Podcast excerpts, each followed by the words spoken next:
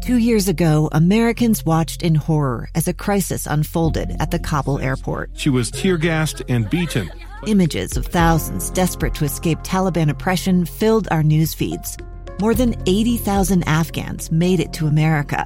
But the story didn't end there. It was very cold. There was no power, no heat. Who would help our newest neighbors? I'm Andrea Smardon. In Stranger Becomes Neighbor, you'll hear the stories of some remarkable refugees who left their homes and their dreams behind only to start over from zero. Their only possession was three blankets. And you'll meet Americans who stepped up to help them. You want me to come when you deliver your baby. What can one person do in the face of an international disaster decades in the making? That's Stranger Becomes Neighbor. Find us at kslpodcast.com, follow us on Apple Podcasts, or anywhere else you listen.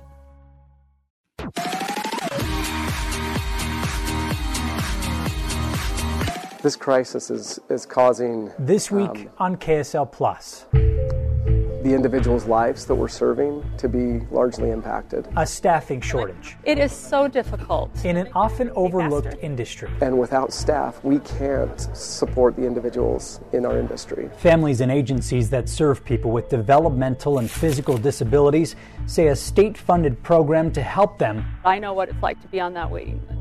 Has reached a crisis. I know what it's like I wonder when the crisis is going to end. Prompting the state in this last legislative session there are to act. thousands of families who are waiting for these services who are also in crisis, and there is not funding for them to receive these services. I'm Matt Rascon, and this is KSL Plus, KSL TV's digital only news show and podcast. And this week, we take a look at a Medicaid waiver program for people with disabilities. Its struggle for workers, the impact that has on families, and what the state is doing about it.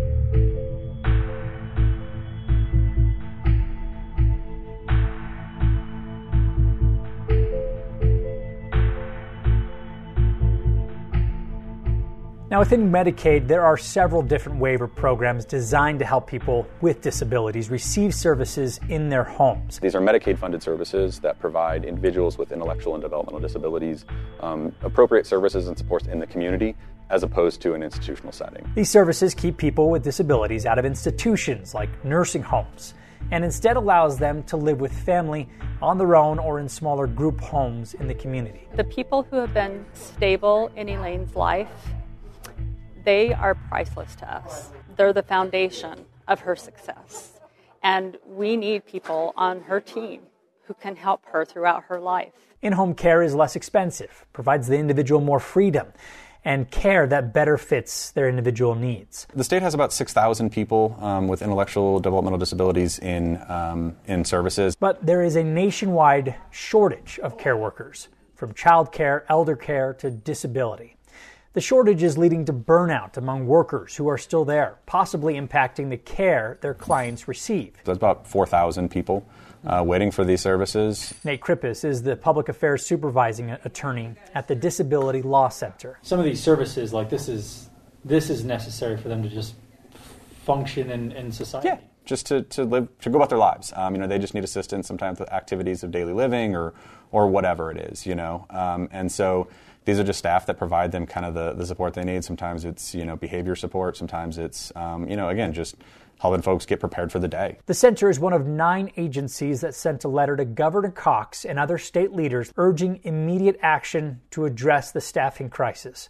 Without that action, the letter said, we fear the collapse of the service system for people with intellectual and developmental disabilities. Um, it's really what the law requires the state to do.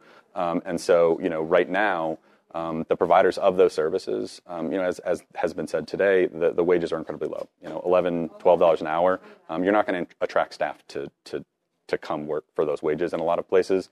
Um, and so really what, you know, these are Medicaid funded services. And so the providers themselves can't just raise their uh, wages like, you know, a, a, a, private business may. And so what they really need is the legislature to come in and provide that funding um, through, through Medicaid to provide these these providers a rate increase such that they can raise their wages to really make their, their the wages competitive to attract new staff. Um, because if they don't, right now what you're seeing is people are not getting the services they need. Um, you know, there isn't staff available to provide. There's been a lot of, uh, you know, people said it better than I ever could. Um, but ultimately, you know, one of the problems is that, you know, the, the state, when asked yesterday, um, the, the head of Department of Human Services said they didn't really have a plan. Um, if, if, you know, group homes had to close, if places had to close, they didn't have a plan to fix this. Um, and then the, the head of Department of Health actually added, well, then people might have to move back into institutions. Um, and so we don't want to see the progress of 20 years of moving people from community-based services or from institutions into community-based services. We don't want to see that progress really rolled back um, because the state just fails to provide the, the funding necessary to, to attract staff. Providers have asked for $40 million to go to these community based services to get wages up to a competitive $18 an hour. Well, that hasn't happened. We're close to, to 90% turnover rate at this point.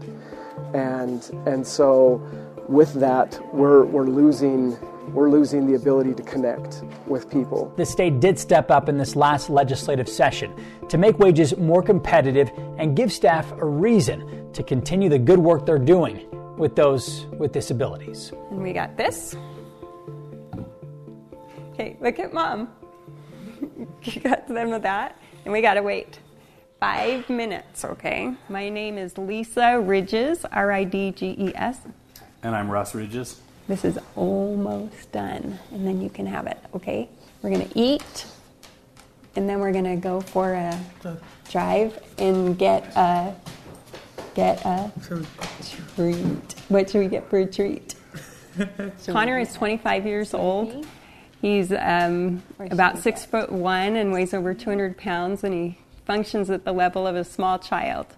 So he is our greatest blessing in life.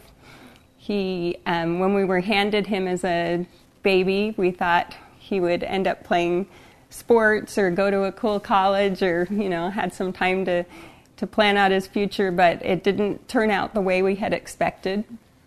And Connor was diagnosed with autism and several other issues. Come sit. Can you sit? Um, Connor, come here, buddy. When he was when he was three years old, so he keeps us on our toes. okay, nice hands. Okay, okay. Sorry. he, we'll get through it, right, Con? No, he's Connor is a great kid. He requires a lot of attention and a lot of one-on-one supervision. Yeah. Yep, Connor can uh, never be left. so, uh, like Lisa said, he's uh, 25 years old, but he can never be alone. He always needs help, uh, one-on-one supervision, always to make sure he doesn't hurt himself or or hurt someone else. Yeah. We always say that, you know, most parents, when they have young children, there's a couple years where they have to kind of plan their life around childcare for their kids. And for us, it's a lot of years that we've had to do that. Over over 25 and a lifetime we'll have to we'll have to do that. Or should we get french fries. Is that what you like French fries are your favorite. Yeah, Connor has a day program that he goes to, and it's called Ember, and it is has been such a blessing to our family. Um, we found it when he was in his high school years, and we used them as an after-school program to kind of get him used to used to the program and the staff. Now that he's out of high school, is that sort of an all-day thing? Yes. So yeah, they pick him up at nine o'clock and drop him back off at three o'clock, and so um, I work around Connor's day program, which is great. And they have been wonderful. There have been some days recently where they have had issues with staffing, and we've had to. Um, you know, stay home with them or come home early to accommodate those needs, and and that having that service allows us to uh, have our own careers. Though, uh, like I said, Connor has has to have somebody with him one on one all the time. Uh, already, I'm, I'm nervous because I can't see him, so I'm wondering what he's doing in there. But uh, he, needs, he needs someone with him all the time. Um, and having Ember or a caregiver like that lets us have our have our own careers and be productive members of society as well. Yeah, it's also great for Connor. He gets sick of us, so it's good for him to break things up and uh, get to do things with his peers and get out in the community and, and do things that a normal 25 year old would like to do. Can you go fill it? You feel it? You feel it, and then I'll put the top on. Okay? it is a private company, but the funding comes from the budget that we're given from the state. And so there are different limits um, that are dictated by the state on how much that they could pay their caregivers and their employees. And um, yeah, so so we worry about this every day. You could see Connor running around now, and he's really happy and cute, but it's not always like that. It doesn't always look like that.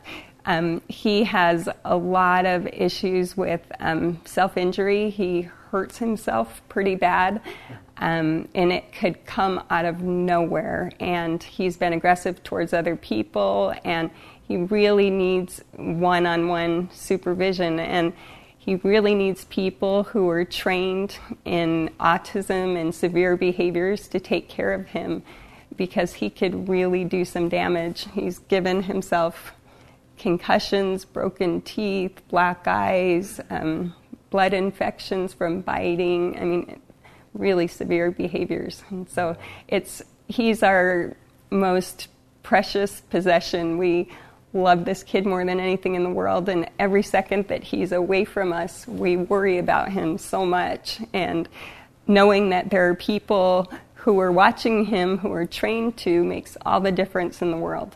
Yeah. So w- when did you guys, um, I guess, maybe notice that I don't know there there, were, there was a problem with staffing? I think it's been coming on gradually, but we were talking about when Connor first started the program maybe um, three or four years ago, we could let him stay. They would come pick him up at 8:30, and they would keep him until six. And there were extended hours, and it has changed drastically. There have been times where, like I said, we haven't been able to send him or have had shorter days. And Ember's been amazing. They've done better than than most companies like this and they're um, doing some really proactive things to keep good employees. But even with that, it has changed and it's different. We had um, a, a, caregiver this summer who Connor just really bonded with, and, and he was so comfortable with her, and she was amazing, and she was watching him pretty much full time. And then she left in August because she could make more money cleaning houses and, and waitressing. And and that's what we're seeing is a huge turnover and new faces who don't know Connor or don't know how to deal with someone like Connor. And to us, it's it's terrifying. It's like, do we even want to send him if he's not going to be safe? Because his safety and his well-being is the mo- that's the most important thing to us. For a person with autism, change is hard as well. So different staff, and uh, when Connor doesn't know who's coming, and there's new people there all the time, it's hard for him it's been really really hard and really challenging. And as Russ said, you know, with, with autism, every every morning we prep him, telling him who exactly is going to come pick him up and and what they're going to do and who he's going to be with. And sometimes we don't even know. We can't even prep him, and so he's looking out the window like, "Am I okay with this?" And we're like, "Is he okay with this?" and you know, it, it's it's hard. Yeah. And and with autism Connor is going to live as many years as the rest of us. There's no shorter life expectancy. So, this right. care that he's going to need is another 50, 60 years. okay, get a spoon. It's a long time. He's looking. you know, the staffing. Sorry. the, the staffing crisis. Sorry. Uh, the staffing crisis, I think, has affected everybody, but for us, it's really personal because it makes the difference between a good day and a bad day for our son. And a good day and a bad day looks very different. Sometimes, as I said, Connor comes home with black eyes or scratched up face or bruises all over or you know if if he has anxiety and he's insecure and he feels like he doesn't know who he's with or he's not comfortable with that person, it's it's horrible. It's a big deal to us and and being a caregiver to someone like Connor is a really hard job. I mean, not only do they have to use their vehicles to transport him around the community, and that's a sacrifice right there, but, um, but they have to know how to deal with these severe behaviors. They have to understand um, what makes people like Connor happy and comfortable and provide really meaningful experiences for him day after day. And honestly, it's a lot easier to flip burgers at McDonald's than to do what they're doing. But what they're doing is so critical and it's so important to families like ours. Thank you. Bring it over here. Let's open this. Can you help me open this? I'm going to open it. Okay, you need to put it in. It's in the 12 to 13 dollar range and you know, you see signs everywhere starting at $15 for for kids right in high school with no training at all and it just that seems wrong. It seems wrong to me when when these people are i mean we're literally putting our son's life in their hands all day all day long and it's not just a critically important job it's a hard job sometimes right that's uh i mean you've seen connor running around at, I, I can go stop him but uh sometimes he's hard to stop when he's he's running and jumping and getting away. well and angry instead of happy Yeah. angry is hard to deal with pour it in okay now you got to stir this is your job okay one, two, three, four, five, six, seven, eight, nine, ten. What's next? Ten. ten. What's next? Eleven. Eleven. Twelve. Because we get help from the state with Connor, we are able to have him live in our house, and to us, good. That's do it for- amazing. And that's our goal is to keep him here as long as we possibly can. And um, because we keep him at home, we're offered services like Ember and a day program and, and some respite care hours so that you know we could go and do things and and that's been great. But those families who don't have anything, especially you know with all the stresses of the pandemic, I I can't imagine. It's it's been tough times for everyone, but not having any help is is really a hard thing. Yeah. Because the alternative is he's at a hospital. it would have to be some kind of a group home setting Or which, turn I them mean, over to the state, and then yeah, they get a placement, probably a group home or we- state hospital. yeah, we think that his quality of life is way better as long as he can stay in our home as well as ours we'd be worried out of our minds wondering what was happening to him if he wasn't here at night right Yeah. You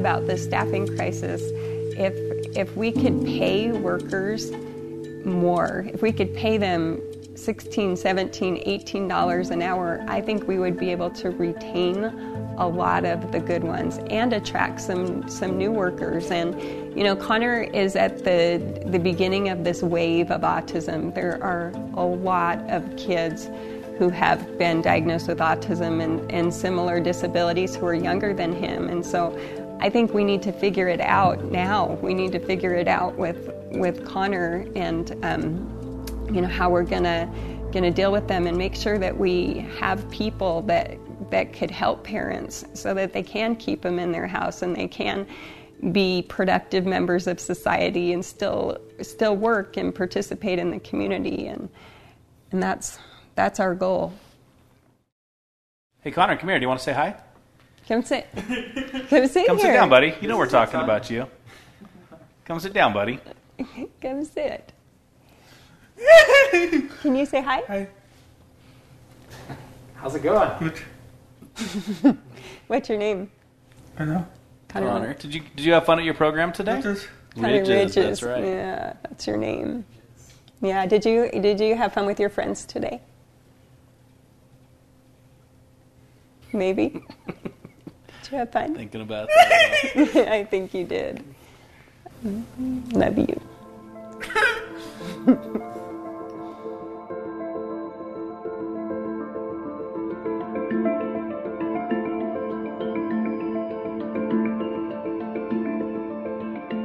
Now, in this most recent legislative session, the legislature gave these services $24 million in ongoing funds and another 5 million or so available right now. That will allow providers to raise wages for their staff to $16 an hour. It's below what they asked for, but Crippes and others say they believe that this should help keep the industry afloat. Still, he and others are really anxious to see how this will all play out in the long run. Thank you to the people who are doing the great work of caring for our loved ones. And um, they, hero is not a big enough word for the people who have helped my daughter and the other people who are in care. That does it for us this week here on KSL Plus. I'm Matt Rascon. We'll see you again next week.